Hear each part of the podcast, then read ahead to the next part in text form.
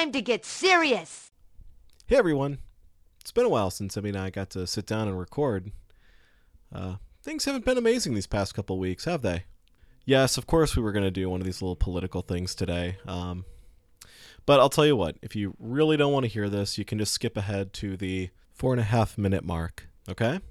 So, really, we just wanted to take the opportunity to ask you all to please, if you are in a position to donate to a worthy cause right now, uh, in particular causes related to humanitarian efforts to help the people of Ukraine and civil rights groups that are combating these horrible anti trans and anti LGBT bills that seem to be springing up in state governments all over the country.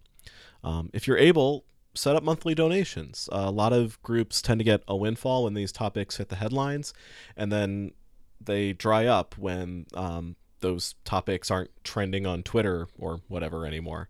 A dollar or five dollar monthly donation to a charity might be more helpful than a 20 or 100 dollar donation now one time because monthly contributions give charities a more dependable budget that they can use to plan ahead so um, you know i mean obviously you know give what you're able to you know and and, and all that but you know um, please keep all that in mind when you do um, secondly, we wanted to ask all of you to write to your state legislators and tell them not to pass these horrible laws if you live in a state that is trying to pass uh, anti trans legislation right now.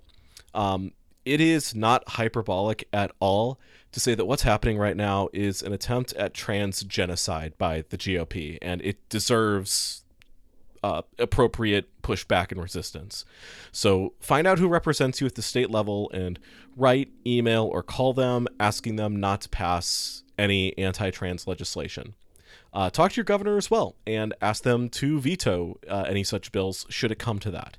Uh, direct action like that might be the most important thing right now. So, you know, if, if your state is doing any of this stuff, please find out who your reps are and uh, try to get some kind of correspondence to them uh, the more voices we can get talking to these people saying don't do this, uh, the less likely it is that any of this is going to pass. Uh, there's all that going on, and you know what? Hey, there's still all the causes that we've all largely forgot about because all this stuff is happening. You know, like there's still uh, cops that are doing some horrible things to black communities. There are a lot of anti Asian hate crimes happening right now. Anything you can give to any kind of civil rights advocacy group right now is helpful. Obviously, you know, like it's not anyone's responsibility to take on all the world's problems, and it's completely understandable to just say, like, look, I, I, I can only concentrate on one thing at a time. Like, that's normal. Do what you can. And having said all that, I mean, um, I, I hope you're all doing okay. Like, um, we both hope you're all doing okay. It's understandable that a lot of folks are not okay right now. I hope you're able to confide in friends or family. Um, you know, talk to people. Uh, tell them you're not okay. It's okay and just kind of natural to not be okay right now, um, especially if you are uh, among these vulnerable groups. And hey, if you have friends who are in those vulnerable groups, uh, check in on them, make sure they're okay, and see if there's anything you can do for them. Um, community is going to be really, really important right now uh, because you know there's strength and comfort in numbers. Um, I wish I had more and better advice for everybody. I I wish I could do more, but um, hey, if you made it through this preamble, um, thank you for listening, and uh, I, I really hope you're okay, and and I hope you take care of yourself. Um, and and keep wearing a mask, everyone. Please, just just keep wearing masks for now. Okay, just just all right, and uh, with all that out of the way, I guess we will uh, get back to trying to be a fun podcast about old video games somehow.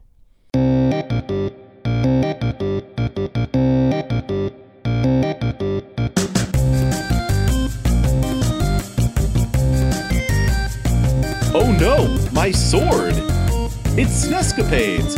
a chronological journey through the North American Super Nintendo library with a few pit stops along the way. We play them briefly, judge them harshly, and we rank them. That is pretty much all you need to know. I'm Steampunk Link. I'm Emmy Zero. And we are we are back. Um, it feels like we've been gone a while, but we just had the the two really long episodes go up. But uh, yeah, we've been doing stuff. We just haven't been doing the main show in a little bit. So uh, welcome back, everybody. Uh, we got games for you. We do got games. We got the first of the games released in July. Is that right? That's right. Uh, that's J- July 93. Man, we, we've got some pretty interesting games today. Uh, I'm excited to talk about them. Uh, definitely a big jump in quality from the games we talked about on the last sort of regular episode of this show. So, what do you say we get into it? I think that's a great idea. And, uh, you know, I don't say this very often, but um, I'm feeling a little goofy today.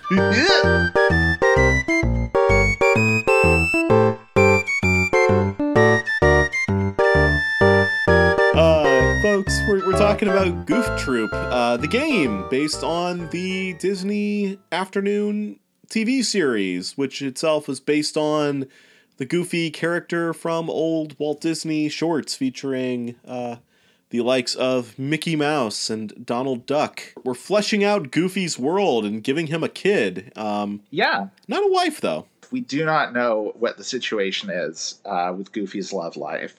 But yeah, uh, Goofy, he's a suburban dad. He wears an ugly sweater. His best friend is his uh, his neighbor Pete, who actually hates him. Did, did you watch this show? Was this one of the ones you you made time for as a kid? No, I I never really got into the Disney afternoon. Like I I watched DuckTales when I was really young, but after that I was all about like the Fox Kids stuff. Yeah, no, fair. I think Goof Troop was basically the last of the Disney afternoon shows that I watch regularly. I watched a lot of these. I was maybe a little bit too young for like Gummi Bears and to some extent a little too young for DuckTales, possibly. Uh, because I do remember watching it, but not having a whole lot of an opinion about it. But yeah, Darkwing Duck, Rescue Rangers, and this one and TaleSpin were all ones I I was there for. I was also a big fan of uh, Goofy Movie, and uh, I thought it was great. And of course, you know, there's always the question when it comes to Goofy like, okay, what is Goofy? We're pretty sure he's a dog, but like Pluto's a dog but acts like a dog, whereas Goofy's a dog but acts like a person. Yeah, I've never been comfortable with this. I, I'm not nearly as, as weirded out by that as I am the fact that I, I believe that, that Goofy's son, Max, his name is Max Goof. yes, that's right. Does that mean that Goofy's name is Goofy Goof? I think it does. He's like a Mario. he is. He's like Mario Mario. Goofy yeah, Goof. but yeah. And they made this Super Nintendo game, and I never played this or even knew it existed until it started appearing in speedrun marathons a while back. That was how I found out about this game, is watching people play it on like AGDQ and stuff. Yeah, and uh, this one does come to us from Capcom. You know Capcom. They've got that intro that sounds like this. It's another one of these. It's another Capcom developed and published game based on a Disney property, um, specifically based on Disney TV show properties. Uh, they did a few movies as well, but I think a lot of the stuff that they made based on uh, TV shows is, is maybe some of the, the stuff that folks remember the best, like DuckTales and Rescue Rangers and Darkwing Duck on the NES. And yeah, this one kind of keeps up that legacy. I mean, I, I don't know if this one is quite as well loved or remembered as some of those NES games. And, you know, and honestly, I, I think for good reason. I do think that this one's got a few flaws that Yeah. um, really hold it back from being an all time classic that those other ones did. But on the whole, this is a really good game. Yeah, it is a really good game. I think this game is like uh possibly people know this game for like the weird bit of trivia that this was the first game that I think Shinji Mikami uh directed. Uh like the Resident Evil guy. Yeah, I believe you're right. Yes.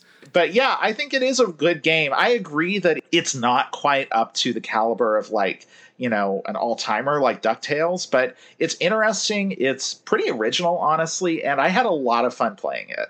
What is this game? How does this work? Unlike a lot of Capcom's other games based on Disney properties, this one is not a side scroller. It is a sort of a top down, um, almost Legend of Zelda like game, perspective wise, anyway. Yeah. You play as Goofy and or Max, and it is uh, a two player co op if that's something you're into, which uh, I, I think probably makes this game way more fun.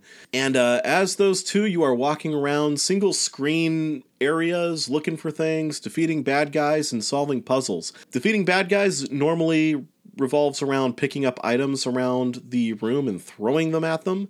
Or sometimes sliding blocks into the enemies and a lot of the puzzles involve sliding block puzzles so there's a there's a little bit of legend of zelda in there there's a little bit of sokoban in there mm-hmm. maybe even a little bit of like adventures of lolo type stuff in there it's an interesting mix of game concepts that that i think works pretty well for the most part the the plot of this game is that uh, pete and pj uh, uh, goofy and max's neighbors have been kidnapped by pirates yeah, do you hate it when that happens, huh? Yeah, uh, they're gonna make a movie about it starring Tom Hanks. Actually, Tom Hanks is gonna play Goofy. Uh, That's the role he was born for, Yes. really.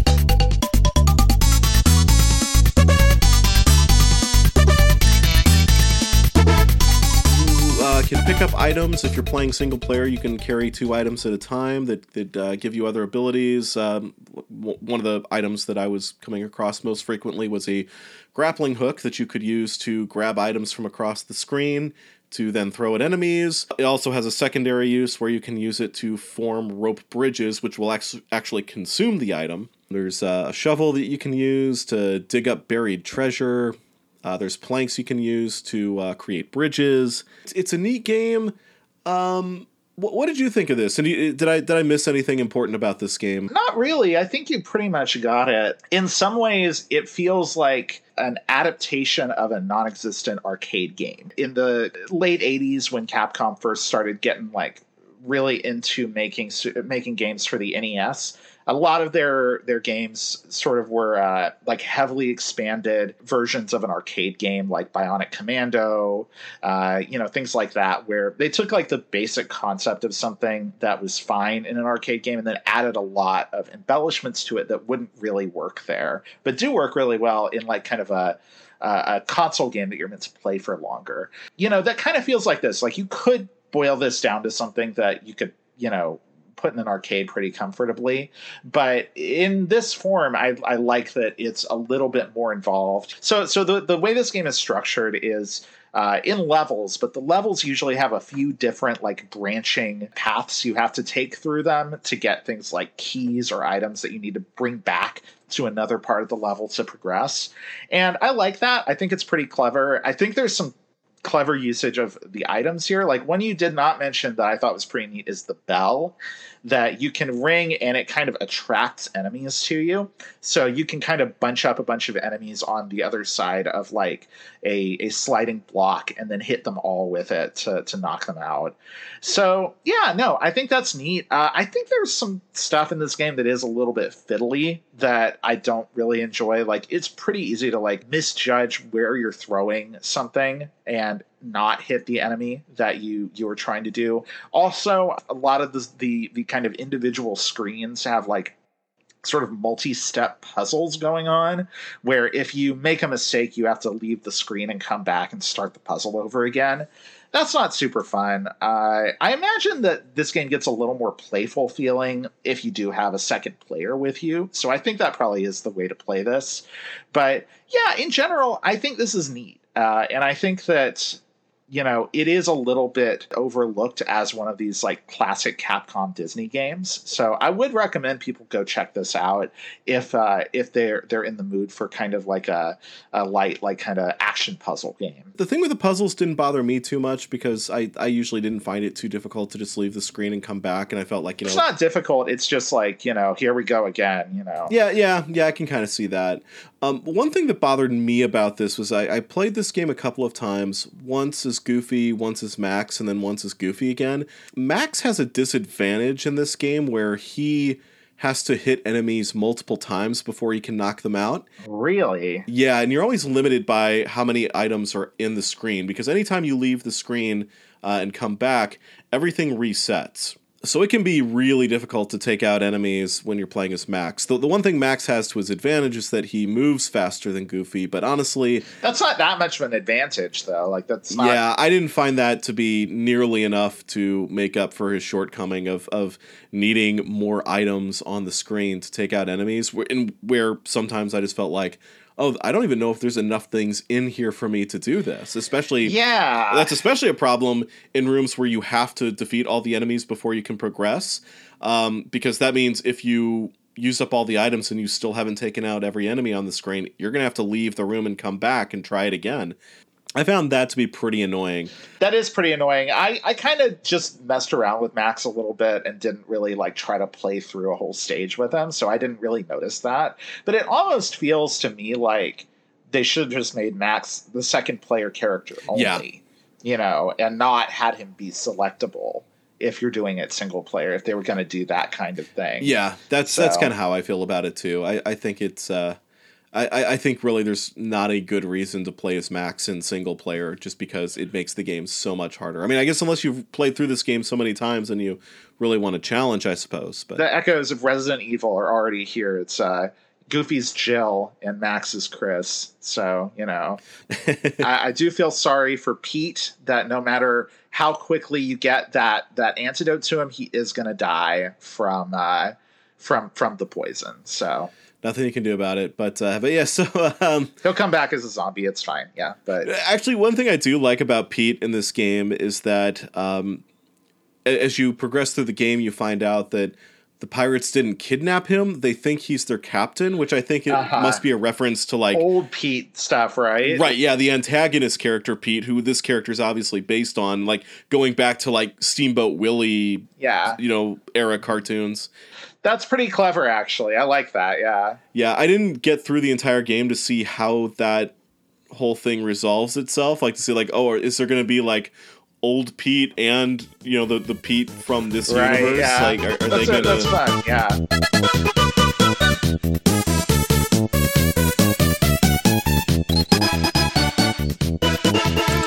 There are some like areas that feel like almost unfair, Uh-huh. And and and I feel like the game kind of knows it because there are areas in which like like there's a screen that I encountered in the fourth level where I was down to my last life. I had a shovel, the whole screen was diggable, and I just found enough items that I had eight lives by the end of leaving that screen. Like it almost feels like the developers knew Uh-huh. like it's like yeah, they just ju- dumped that in here instead of yeah. like spacing all that stuff out and just making a better paced game in that way. So that kind of stuff stuck out to me and felt kind of annoying to me. Like there, there's just some rooms that are just way more difficult than everything else, and you're just gonna lose a bunch of lives and then have to get them back from another room. You know? No, I mean, I think one of the things that tended to be kind of true about these Capcom Disney games is that they were often made under kind of some time constraints because Disney had like a ticking clock for when they wanted these things to be out. And I think in the the NES games that mostly manifested in some of the games like frankly for example DuckTales or Darkwing Duck being just like really short but you know really good for what they were and with this, I think because they went with sort of a little more of like a methodical puzzle design, there are some bits that just would have really benefited from being tightened up and worked on a little bit more. Yeah, yeah. I think That that they, they didn't really manage to do. yeah. But but on the whole, like the the good Capcom production is mostly there. Music's good. It looks like Goof Troop. Yep. It looks really good. Yeah. It looks like Goof Troop. I, I would say definitely give this one a shot if you've never played it before. Um, I was lying before. I don't think Pete dies in this game. Uh, I was just making another fun Resident Evil joke. And I, I don't really have a lot more to say about it. Do you have anything else you want to add before we go over to the list? No, I, I think we could probably try ranking this one, and uh, you know, I, I'm I'm feeling like this one's Feeling pretty good about this. yeah. Yeah. You know, one thing that this reminded me of a little bit was Hook, just because you know, Sure. based on a Disney property, got pirates in there. The world map looks like this game probably has about the same amount of content that that one did. You know, I think that's probably true. Yeah. it kind of made me think of Hook, but I, you know, so. I don't know. Would, would Hook be a good place to start for this one at number 22? Yeah, I I think so. I think this deserves to be considered in the same kind of range. Um, now the question is, do we think this is better or not as good as Hook? Uh, because I think you could make the argument that things like the co-op and the the kind of like puzzly nature of this game versus Hook being sort of more of like a straight action game kind of put this in like a little bit of a different category, but I'm not sure which one which one is actually the better game. Uh, I, I'm just trying to go over my head, like which one of these uh, do I think is doing a better job of being the kind of game that that it obviously wants to be. It's a tough call because I think that they're both really, really solid with a few, you know, areas that probably could have been a little bit better paced or just you know like just better designed. definitely more the exception than the rule in both of them. Yeah, Uh, yeah. I would say that like hooks BSE kind of parts are pretty much like loaded at the back of the game. I think that like that last level in Hook is yeah, that last level of Hook is brutal. It's ridiculous. yeah. Whereas like with Goof Troop, I I found those sorts of places scattered throughout the game, but also like I got through it and then the game almost always like gave me all the lives back that I lost in that one room somewhere Right, else in yeah. the level, you know? So yeah, it's yeah. yeah, it's it's it's a tough call. Um Well, okay, so Hook actually has a few games. This is actually a pretty good place, I think, somewhere around here because the games right below Hook are Tiny Toons Buster Bust Loose and The Magical Quest starring Mickey Mouse.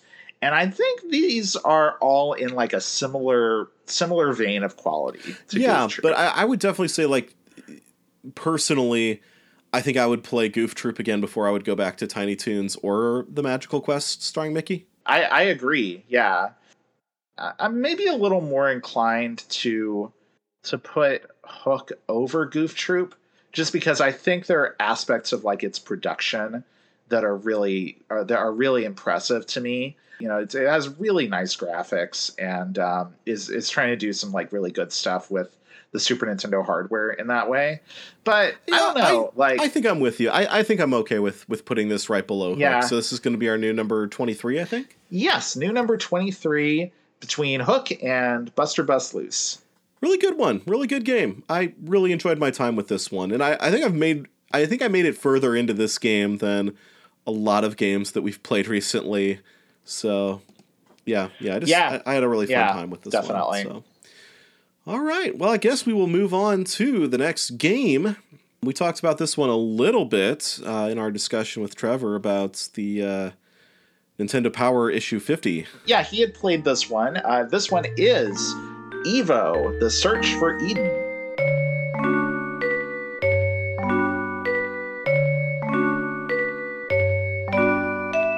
So this is a, a strange game. So Enix is is uh, as I think we we we talked about whenever an Enix game has come out before. Enix is not really quite like a traditional publisher. They didn't really have like internal development teams. They were basically like an overall umbrella company that would license various developers to make games for them. Who made this game actually? Yeah, so this was made by Almanic, or I'm, I'm- I'm guessing that's how that's pronounced. Yeah, I think so. That's the best I could come up with. Yeah, and uh, not a whole lot of uh, games from that studio, from what I can tell. Um, they've got a pretty brief entry on Moby Games. Uh, I could probably do a deep dive into them later, maybe if we come across another one of those games. I think we'll come across at least one more, but Uh-huh. Uh, I got a lot to say about First Samurai later today, so we're probably gonna keep that one brief.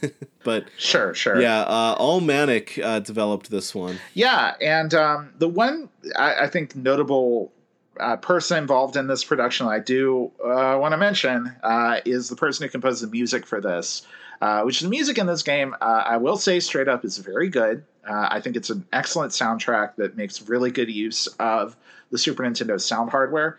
Uh, it is composed by Koichi Sugiyama, the uh, very, very bad human being who uh, composes the music for all of the Dragon Quest games. He is, uh, you know, a, a very storied composer in Japan for both video games and, and also for, for like film and stuff. He is also a truly garbage human being. And um, that's pretty much all I'll say about that. Uh, maybe we should just talk about the, the actual game. This is a really strange one. This is a weird game. Yeah, this is the first of two weird games we're going to talk about today.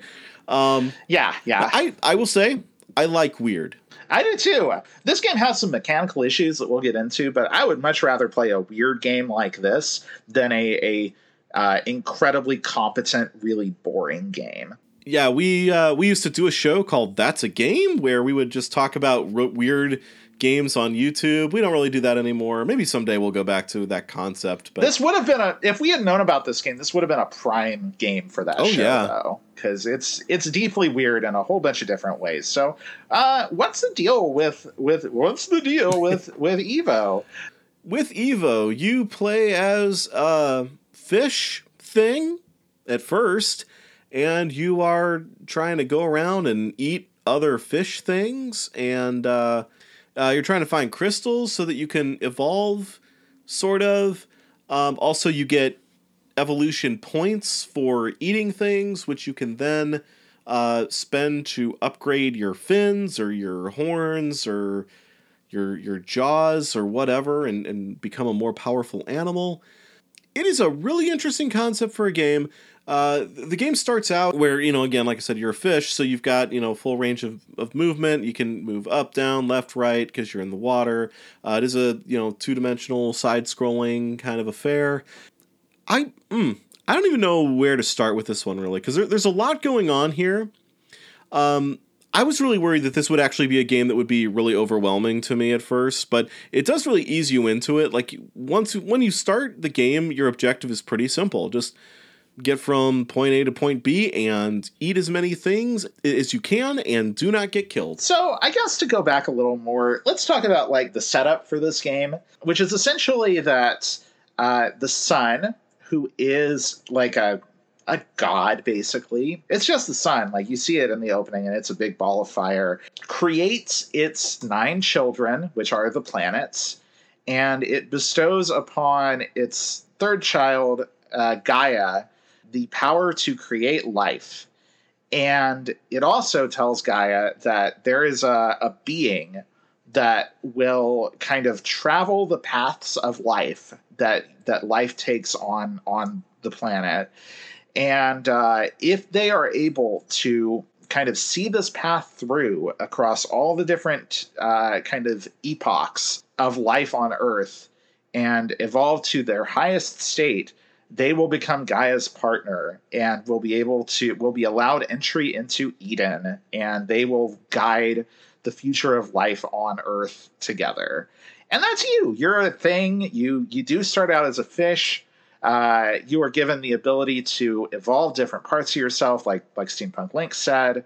And then after that, uh, you're not a fish anymore. You you become like a little salamander that gets to turn into different kinds of lizards uh, and then a dinosaur, and uh, finally you get to become various types of mammals. Uh, and the the final kind of end goal is to evolve into a human. So for the the evolution points that you get for for eating other things, you can like spend those like currency on different parts of your body to evolve them. And it's a pretty cool effect. Like you can really make a bunch of different different kinds of creatures that all have like different different stats and different sort of minor variations on their abilities. It even gives you the opportunity to to like save various permutations so that you can kind of turn back into those later when it's when it's necessary. Yeah, it's weird and it does basically evolve from being like essentially the water levels of a platform game to uh you know a, a kind of uh, side scrolling kind of exploration based action platformer. And the complexity does ramp up as you go along. So it, uh, it starts giving you more options for things that are trade offs. Like when you become a dinosaur, it tells you if you become a two legged dinosaur, then uh, you'll have much better jumping ability. But if you are a four legged dinosaur, you'll have much better defense, that kind of thing. And um, it doesn't really tell you exactly how all of those changes are going to play out. So sometimes you can get a new part for your body that actually makes another part worse. So there's a lot of kind of trial and error, a lot of kind of feeling things out. Yeah, there's just overall a very strange, like, sort of comedic, but also slightly like philosophical vibe to this game that is really interesting. It's a strange game that I think is very cool to play, even though sometimes it's not always that fun to play.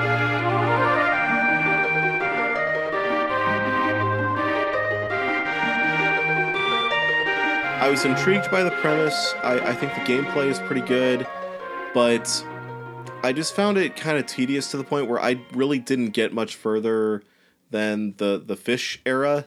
No. Um, I think I got to be a salamander for a little while, but then I had to turn back into a fish for some reason. You do, yeah. That's like the first thing that happens when you become a salamander is you then have to go back into the water and become a fish for a little while. I do not know why they made that choice. That's a bad choice. that was kind of weird. Yeah. So yeah, I didn't make it very far into this. It it kind of reminded me of uh, of Ys in a way where I just felt like a lot of my time just had to be spent like, well, I guess I better just go back through this level again so that I can grind out some more XP. Yeah. Um, yeah, because there's a there's a boss fight near the end of the first area uh, in the water that's pretty tough if you're under leveled. Yeah, and like that boss fight's really frustrating because it comes at the the end of what is like the longest level the game has had so far, and if you die during it, you have to co- go all the way back through the level again, which is really annoying. And also, that boss, I didn't realize this when I was playing the, the game, but I, I I looked up a long play of it later, which is how I know most of the stuff I uh, I just said about the later parts of this game. That boss does actually have like a pattern where it stuns itself eventually.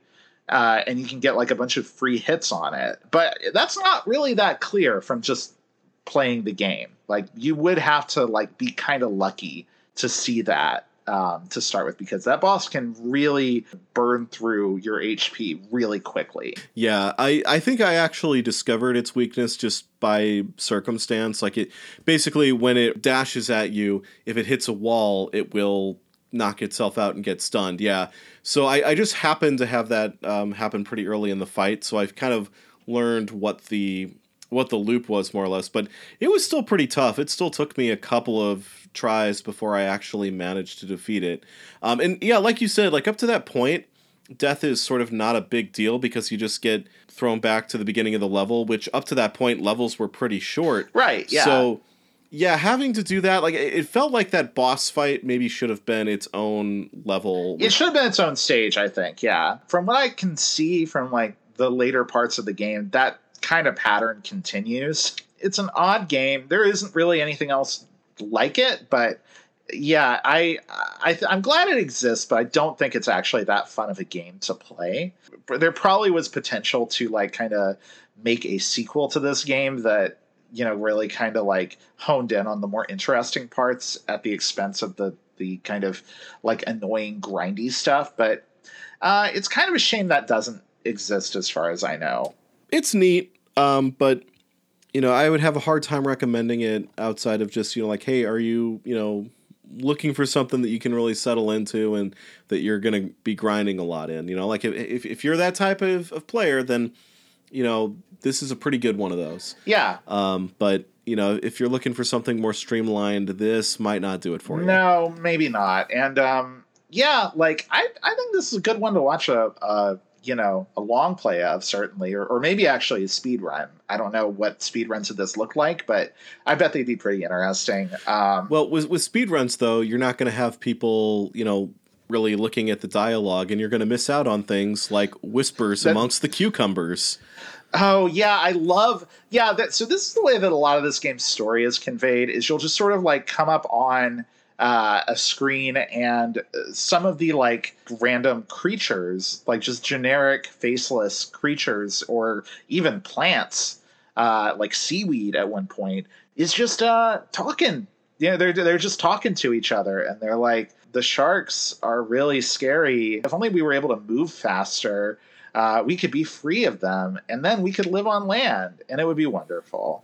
Yep. And and it's then, it's great. And then you can turn around and say, "Haha, thanks for the information," and eat them. You eat, yeah, that's great. Like later on, you actually do have like you know characters that comes. They're like, "Please save my father from the king bee," you know, and you can be like, "Yeah, I'll do that," and then you can just eat the salamander or whatever. Um, the other thing that's super strange that uh, I really like in this game is that there is actually like an overall antagonistic force in this game that you become slowly aware of. And the way you become aware of it is that you hear like these voices just sort of whispering to each other, kind of outside the bounds of reality.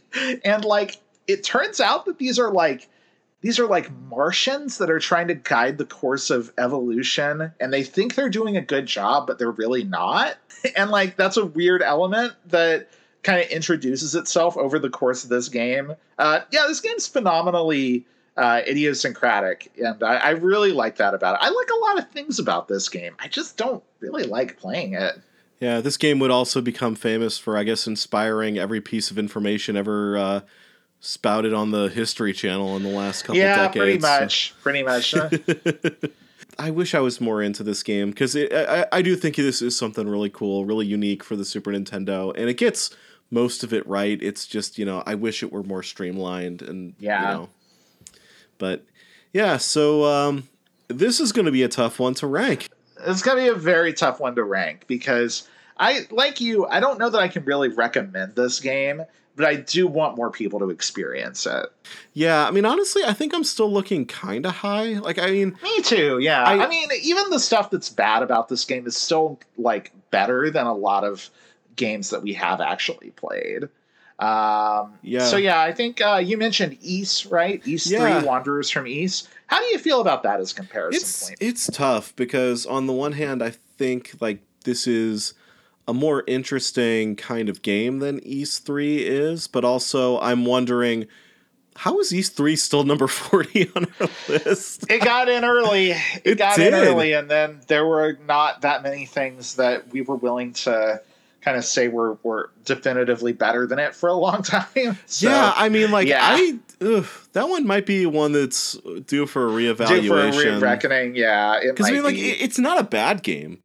it's not a bad game, but it's wild to think that we have said that it is like in the top third of Super Nintendo games. At yeah, because I'm like seeing things like that. I'm seeing like Magic Sword at 55. I'm like, what? Wait a minute. That, yeah, I'm looking at it and I'm Hmm. like, you know, Joe and Mac might have been a better game than Ys Three. Eh, mm, mm, mm, eh, it's. eh.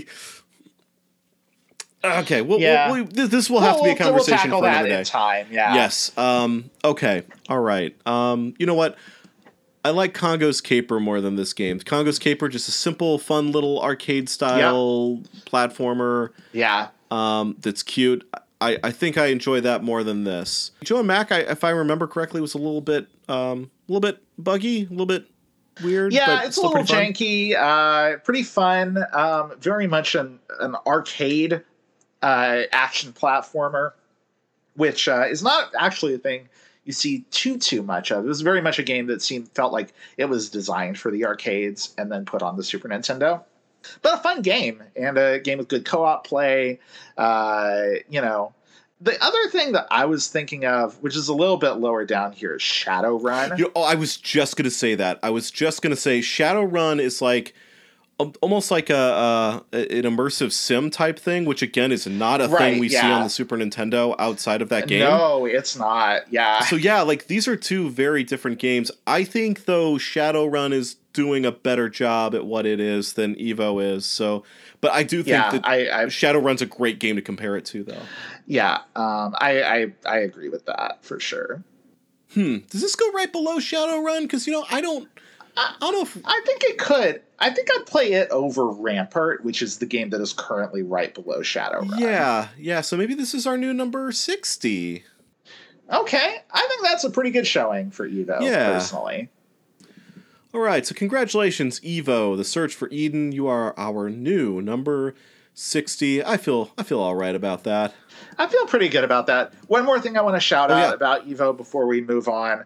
Uh, at the end of each um, kind of era, when your your character like transports forward to the next era, um, you get to go through what I think is the best animated door on the Super Nintendo.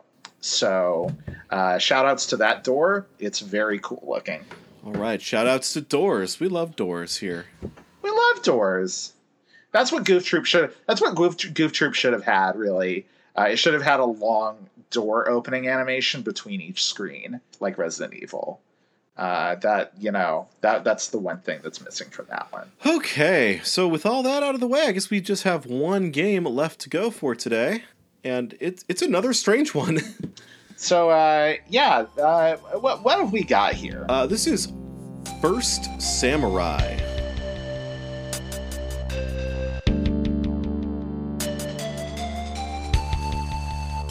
I don't actually know like what what it is about this particular samurai that makes him the first samurai. And in a way, it seems like he's kind of the last samurai because he seems like he's he's like a descendant of, of another samurai. Yeah, I don't I don't know. I don't really get that title honestly. Even with this game's kind of extensive like story cutscene at the beginning of it, I don't really understand what the deal is with that. He is a bit of a samurai jack. I think that's sort of his deal in some ways, actually. But what's what? Uh, where does this come from? What what's the deal? Uh, what's the deal? Oh, sorry, I already did that one. that, that that could just be your gimmick now. Like, just, what's the that deal? could be the runner. This me doing me doing a really bad Jerry Seinfeld impression. Um, There's no bad it. Jerry Seinfeld impression. That's actually kind of true. That's kind of true. They're all good in their own way. Well, first Samurai, this one's got a story to it. Yeah, please regale us. Yes, uh, this comes to us from publisher Kemco, uh, who we've talked about before and probably will again, and also uh, developer Vivid Image. Uh, this is the first of only two games the company made that ended up on the Super Nintendo. Uh, the company's gamography is pretty short. Their Moby Games biography was almost certainly written by someone who worked there, uh, perhaps the company's founder himself, whose name is Mevlut Dink. I and uh, probably mispronouncing that horribly. I apologize. Um, he went by the nickname, or I mean, probably still does, I assume, uh, uh, Mev Dink. He is a uh, Turkish developer. He had been finishing up a degree at a Turkish university in 1979 when he moved to the UK after marrying an English woman. Uh, unfortunately, he was not able to pay for grad school in the UK and ended up working in a cable manufacturing facility in Southampton.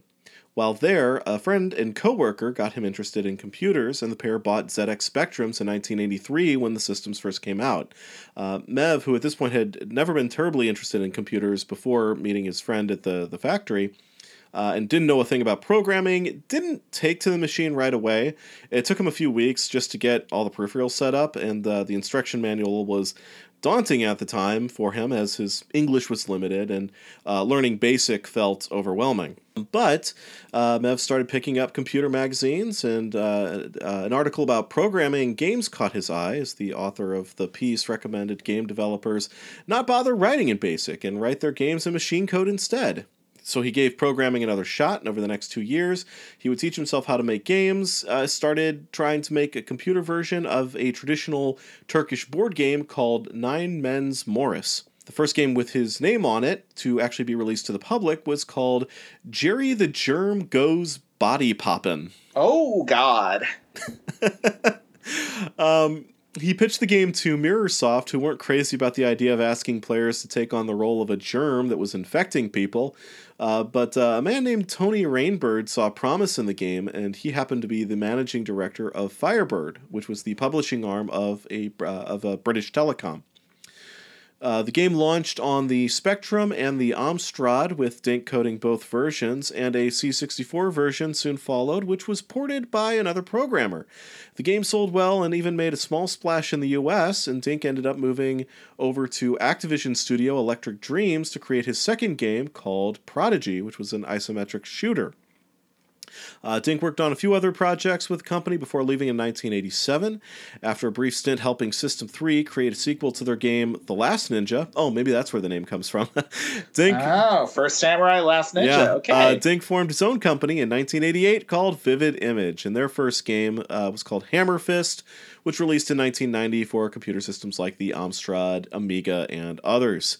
Uh, this was followed up with Time Machine the same year and First Samurai in 1991, which was programmed by Rafael Cecco.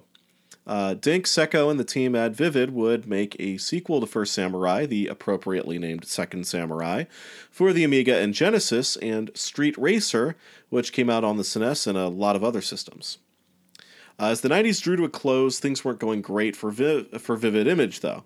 Uh, though their collaboration with Ubisoft for Street Racer bore fruit, the same couldn't be said of their follow up, Scars, the PlayStation N64 Racer, which was not very well received.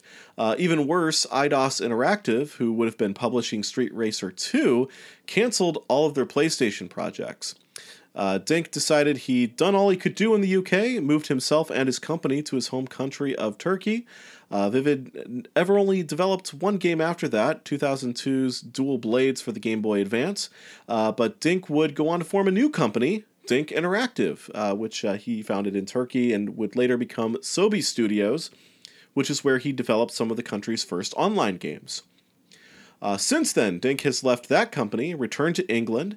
In 2016, he reunited with uh, Raf Cecco and launched a Kickstarter to make a third samurai game.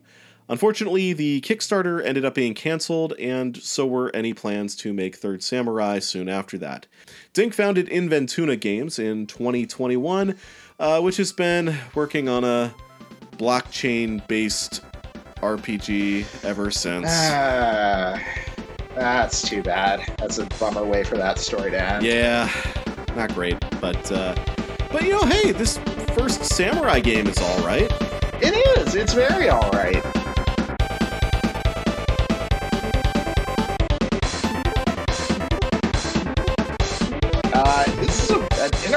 Game. Uh, I will say, just because of my sort of like inborn uh, dislike of a lot of the like European platform game uh, tropes, uh, I did not have high expectations for this at first. But it actually really surprised me, and I really enjoyed playing this. Yeah, so this one is strange um, in a different way from Evo. Evo is kind of strange just because its whole concept is strange, where this one just has weird stuff in it that I really, really appreciate. Um, I, I guess I should start at the you know what this game is. Uh, this is a side-scrolling 2D platform game in which you play as the titular first samurai. I assume he's the the titular first samurai. Uh, you've got a sword. Most of the time, you can uh, use that to to slash enemies and weird demons and things that get in your way.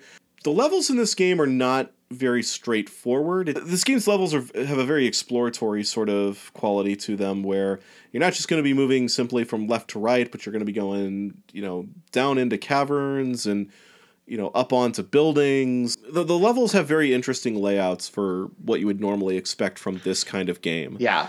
Uh, this game also has some really unique elements to it in the form of like uh, bells, which uh, you kind of just have to intuit where to use them. They will summon spirits that will help clear paths for you. There's sort of like additional things you can get, like a rotating, like almost like an option in like a scrolling shooter, like a little thing that flies around you and hits enemies. yeah, which uh, makes the game a lot easier. You want to get that thing early and hang on to it. oh yeah, yeah. Uh, there's also just you know your your basic pickups like food, which will uh, give you your health back. You can lose your sword. Uh, your sword does have like a, its own energy meter, and uh, in in a mechanic that's actually like surprisingly forgiving for this vintage of games. If you lose all of your health, you'll actually get health back in the form of your sword meter you will lose your sword, but because your sword meter tends to build back up over time, it actually makes for a pretty forgiving me- mechanic where just going through the levels, you're unlikely to die. Yeah. Bosses are another story, but mm-hmm. I found that mechanic to be um, like enough of a safety net that I could pretty much just forge through levels and really explore without worrying too much about losing a life. Yeah, and um, there are also kind of like teleporters around the levels that you can use a consumable item to to allow you to return to earlier parts of the levels, uh, which is sometimes like, if not necessary, then a very good thing to do to be able to get additional items or to kind of replenish your your sword meter. There is a certain kind of style that a lot of uh, I think European computer games have, like very embellished and busy visual style. And I thought this game had that at first. It's got like a big bar across the bottom of the screen that has all of your info in it uh, for like what items you have. Uh, it has like big chunky characters and um, you know kind of really uh, almost like garishly detailed like backgrounds. But I actually found this game really easy to parse and uh, really easy to navigate the levels, even though they are pretty complicated, which um, is really impressive for this kind of game. Uh, that's not something I can say about a lot of other games that are coming out of this particular sort of uh, tradition of, a platform games. Yeah, um, and, and uh, the other thing about those jars, that, going back to that really quick, is that they are useful because uh, the other big mechanic in this game is that you have to find five runes before you can challenge the boss at the end. Right. Um, yeah. So that's where a lot of that ex- exploration comes in because sometimes those runes can be pretty far off the beaten path. The first time I played through the first level, I actually missed one, and I had to go back and, and uh-huh. work my way back through the level to find it. Yeah, that that did happen to me as well. so yeah, um, this game has a lot of little secret things you can find by like slashing walls. Sometimes you'll you'll find food in the walls. Um, the the bells are a little bit strange because uh, sometimes you'll just be at an area where there's no way to pass and you just have to know, oh, hey, you need to stand here and use this bell. Yeah. Then the spirit will be summoned and he'll change the environment in some way for you. Uh, maybe they'll cause rain to fall, which will put out fires so that you can progress. Uh, sometimes it'll make hidden uh, platforms appear so you can cross waterfalls. Um, that mechanic is a it gets a little bit more esoteric as you go through Yeah. stages and I don't think you can actually use them in the wrong place. I think it just doesn't do anything. But um, but yeah, like it starts off being like very clear about where you should use those bells, but that definitely stops happening after a couple of levels, which yeah is a little unfortunate. But yeah, uh, your guy he uh, he has a really wide arc to his attack with his sword, so it's actually pretty easy to hit hit most enemies in this game. Uh, he can climb walls. He has a pretty good jump. I never felt like uh, I was at a loss for things I could do at any point in this, which I appreciated.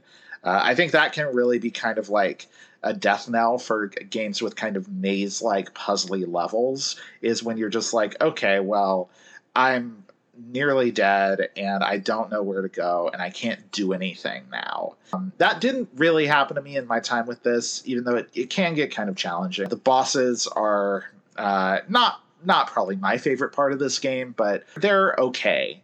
They're usually like just like a big thing you have to hit a bunch of times, basically. So there, there's all that, but I don't even think we've really like explained the weird stuff about some of this yet. Like this game makes a hell of a first impression. This game has got like some pretty great sounds that that pop in there. Um, Yeah, you, you did one of them uh, at the start of the episode, actually. Yes, whenever you Yeah. uh, lose your sword, the character will just say, "Oh no, my sword!" And you will lose your sword if you uh, run out of sword energy, um, which you know I found was usually happening when I lost all of my health and had to sacrifice my sword energy to get my health back. Your sword power builds back up over time, and once you get to a certain threshold, um, it will just magically appear in your hand again, and then your samurai will exclaim, "My sword!" and because he's he's happy, he's got it back, and then um, that happens right as you start the game. So you know it. Like right away, you're just like, oh, okay, this is a game with talking in it. All right. Um, I also love how the the Alleluia chorus that chimes in whenever you Yeah. find a hidden item. Fantastic. This game's like overall aesthetic is really weird too because it's like I think they were trying to go for like a little bit of like a kind of traditional Japanese like ukiyo-e art style for the guy, but he's actually kind of a hideous sprite. um, he's like big and muscly and weird looking, uh, and very very severe. He is uh, a samurai who is traveling through time to defeat the Demon King. You go to some pretty different places than you might expect for how this game starts. Like it starts off with like uh, you're in what looks like it might be kind of a a sort of like naturalistic, you know, rural Japan setting, but still has a bunch of weird stuff in it.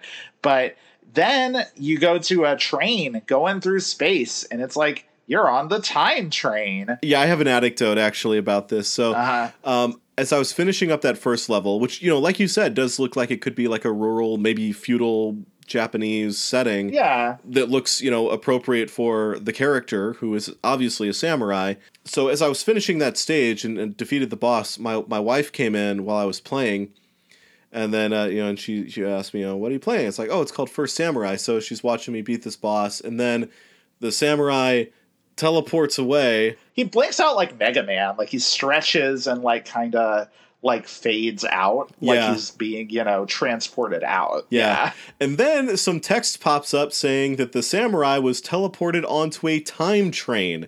And so I look at my wife and I was like, So is that what you were expecting? Were you expecting time train in this samurai game? Because I wasn't. yeah. Time time train. Then you go to like a like kind of neon future Japan.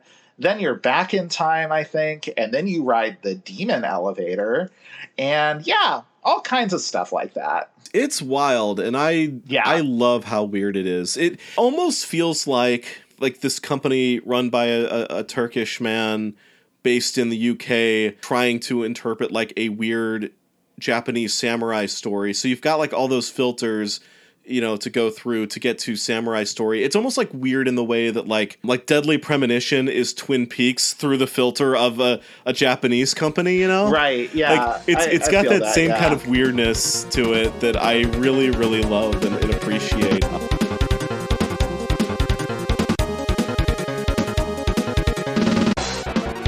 I could not beat the boss of the third stage. Um, I think if I had more time, I probably could have worked my way through it, but I've, I found that one to be kind of a brick wall for me in a way that the first two bosses weren't. Like, I, I kind of figured those two out pretty quickly.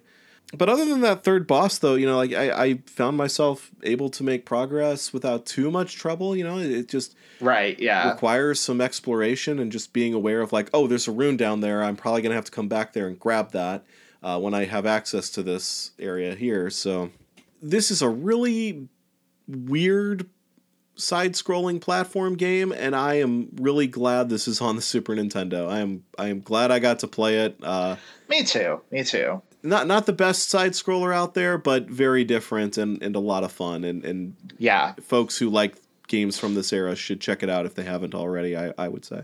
yeah uh, hard agreement let's go to the list i guess uh, might be kind of a an interesting conversation to have about where, where this should go One of the closest things I might, or like like something that pops out to me right away would be something like Super Valis Four or maybe Musya. Okay, I think it's a lot better than both of those games personally, but I, I see where you're coming from in terms of the comparison there. Yeah, I mean, I, I really do like Musya, um, but Me too, also- me too. It's Yeah. it's a little bested in some ways, but but yeah, I, I thought Musya was was pretty cool. Where where do we have Musya right now? uh, Musya's at eighty four. Okay, yeah, because like this is in kind of a difficult position where uh, there are some games that I think stick out to me as comparisons to this, but that I frankly think are better games than this. So I don't know how they're how useful they are in terms of of comparing here. A game that I I think we put pretty high that I actually do think I like First Samurai more than is Bob, which is at 33 right now, which is quite high. I don't know how I feel about putting First Samurai this high. Bob was a pretty solid platformer, and It was uh, a solid platformer and a pretty solid shooter as well, which this is not. So that's not really, you know, a good, great comparison in that way. But Yeah. Where, where did we put the other two games? Because we got Goof Troop up at twenty three, and then what, we, what did we do with? uh we Oh, put Evo's down at uh, 60. Evo's Okay, so- 60. So Yeah, I guess I'd be okay with putting this closer to Goof Troop than Evo. So, yeah. D- d- so you said this? You think this goes above Bob? Yeah, but maybe like just above Bob. Like I don't really think I could say that I think it's better than Mario Paint or Legend of the Mystical Ninja. I just think those are both like tighter and better put together products than this. But just yeah, I, I do really like First Samurai and I like how it's using some like gameplay concepts that I'm not usually a fan of in ways that I really enjoy.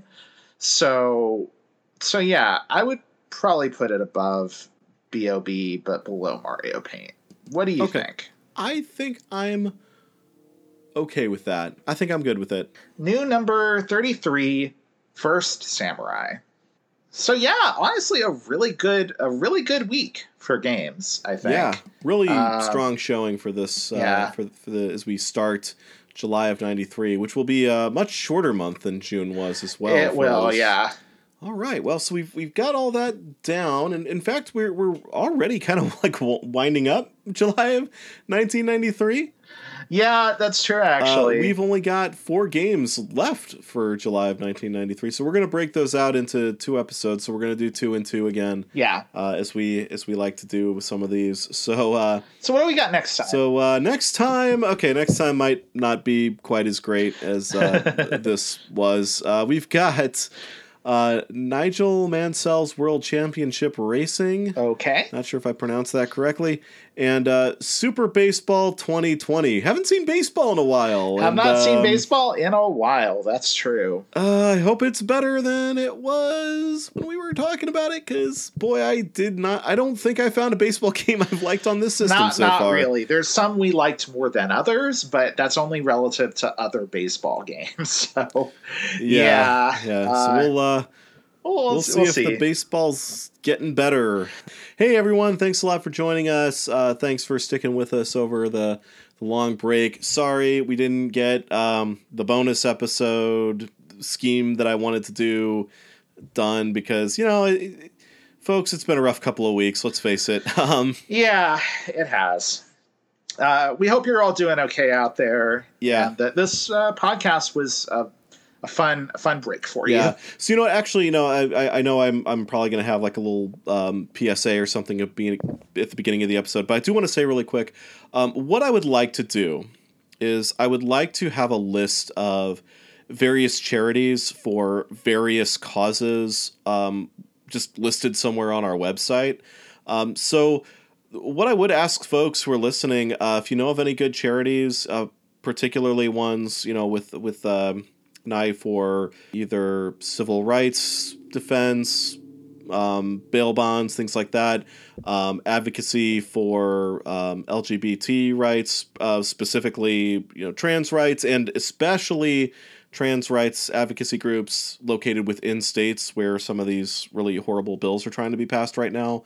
You know, send me um, you know send me links to some of these charities. I can check them out. I'd really like to have you know a, a big list that folks can check out and you know uh, feel like they're helping out by by donating some money here and there. Um, Want to make that easy for for people.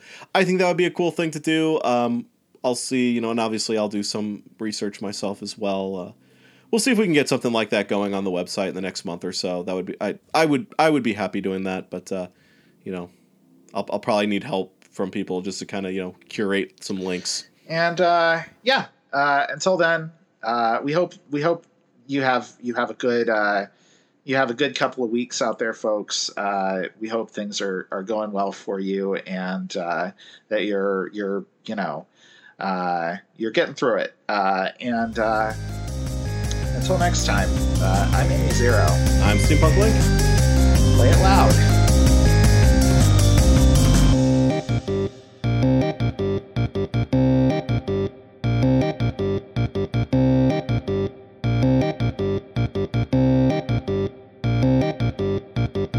Our intro outro song is How Now Brown Cow by Teknoaxe, who very generously offers a ton of great music for free and royalty free at teknoaxe.com. That's T E K N O A X E dot com. I saw that uh, at school. Actually, somebody played it during like one of those days when like you know it's like almost the end of the year and uh, the teacher doesn't really want to teach anymore. So we watched a Goofy movie. They pulled out the big cart with the TV on top. Yes, exactly. They pulled out the AV cart with the big TV that had the integrated VCR. Uh, you you kids today will not will never understand the joy of going into class and seeing that, knowing like, oh, we're watching movies today. All right. Ah, it's really true. Yeah, uh, good times, good times.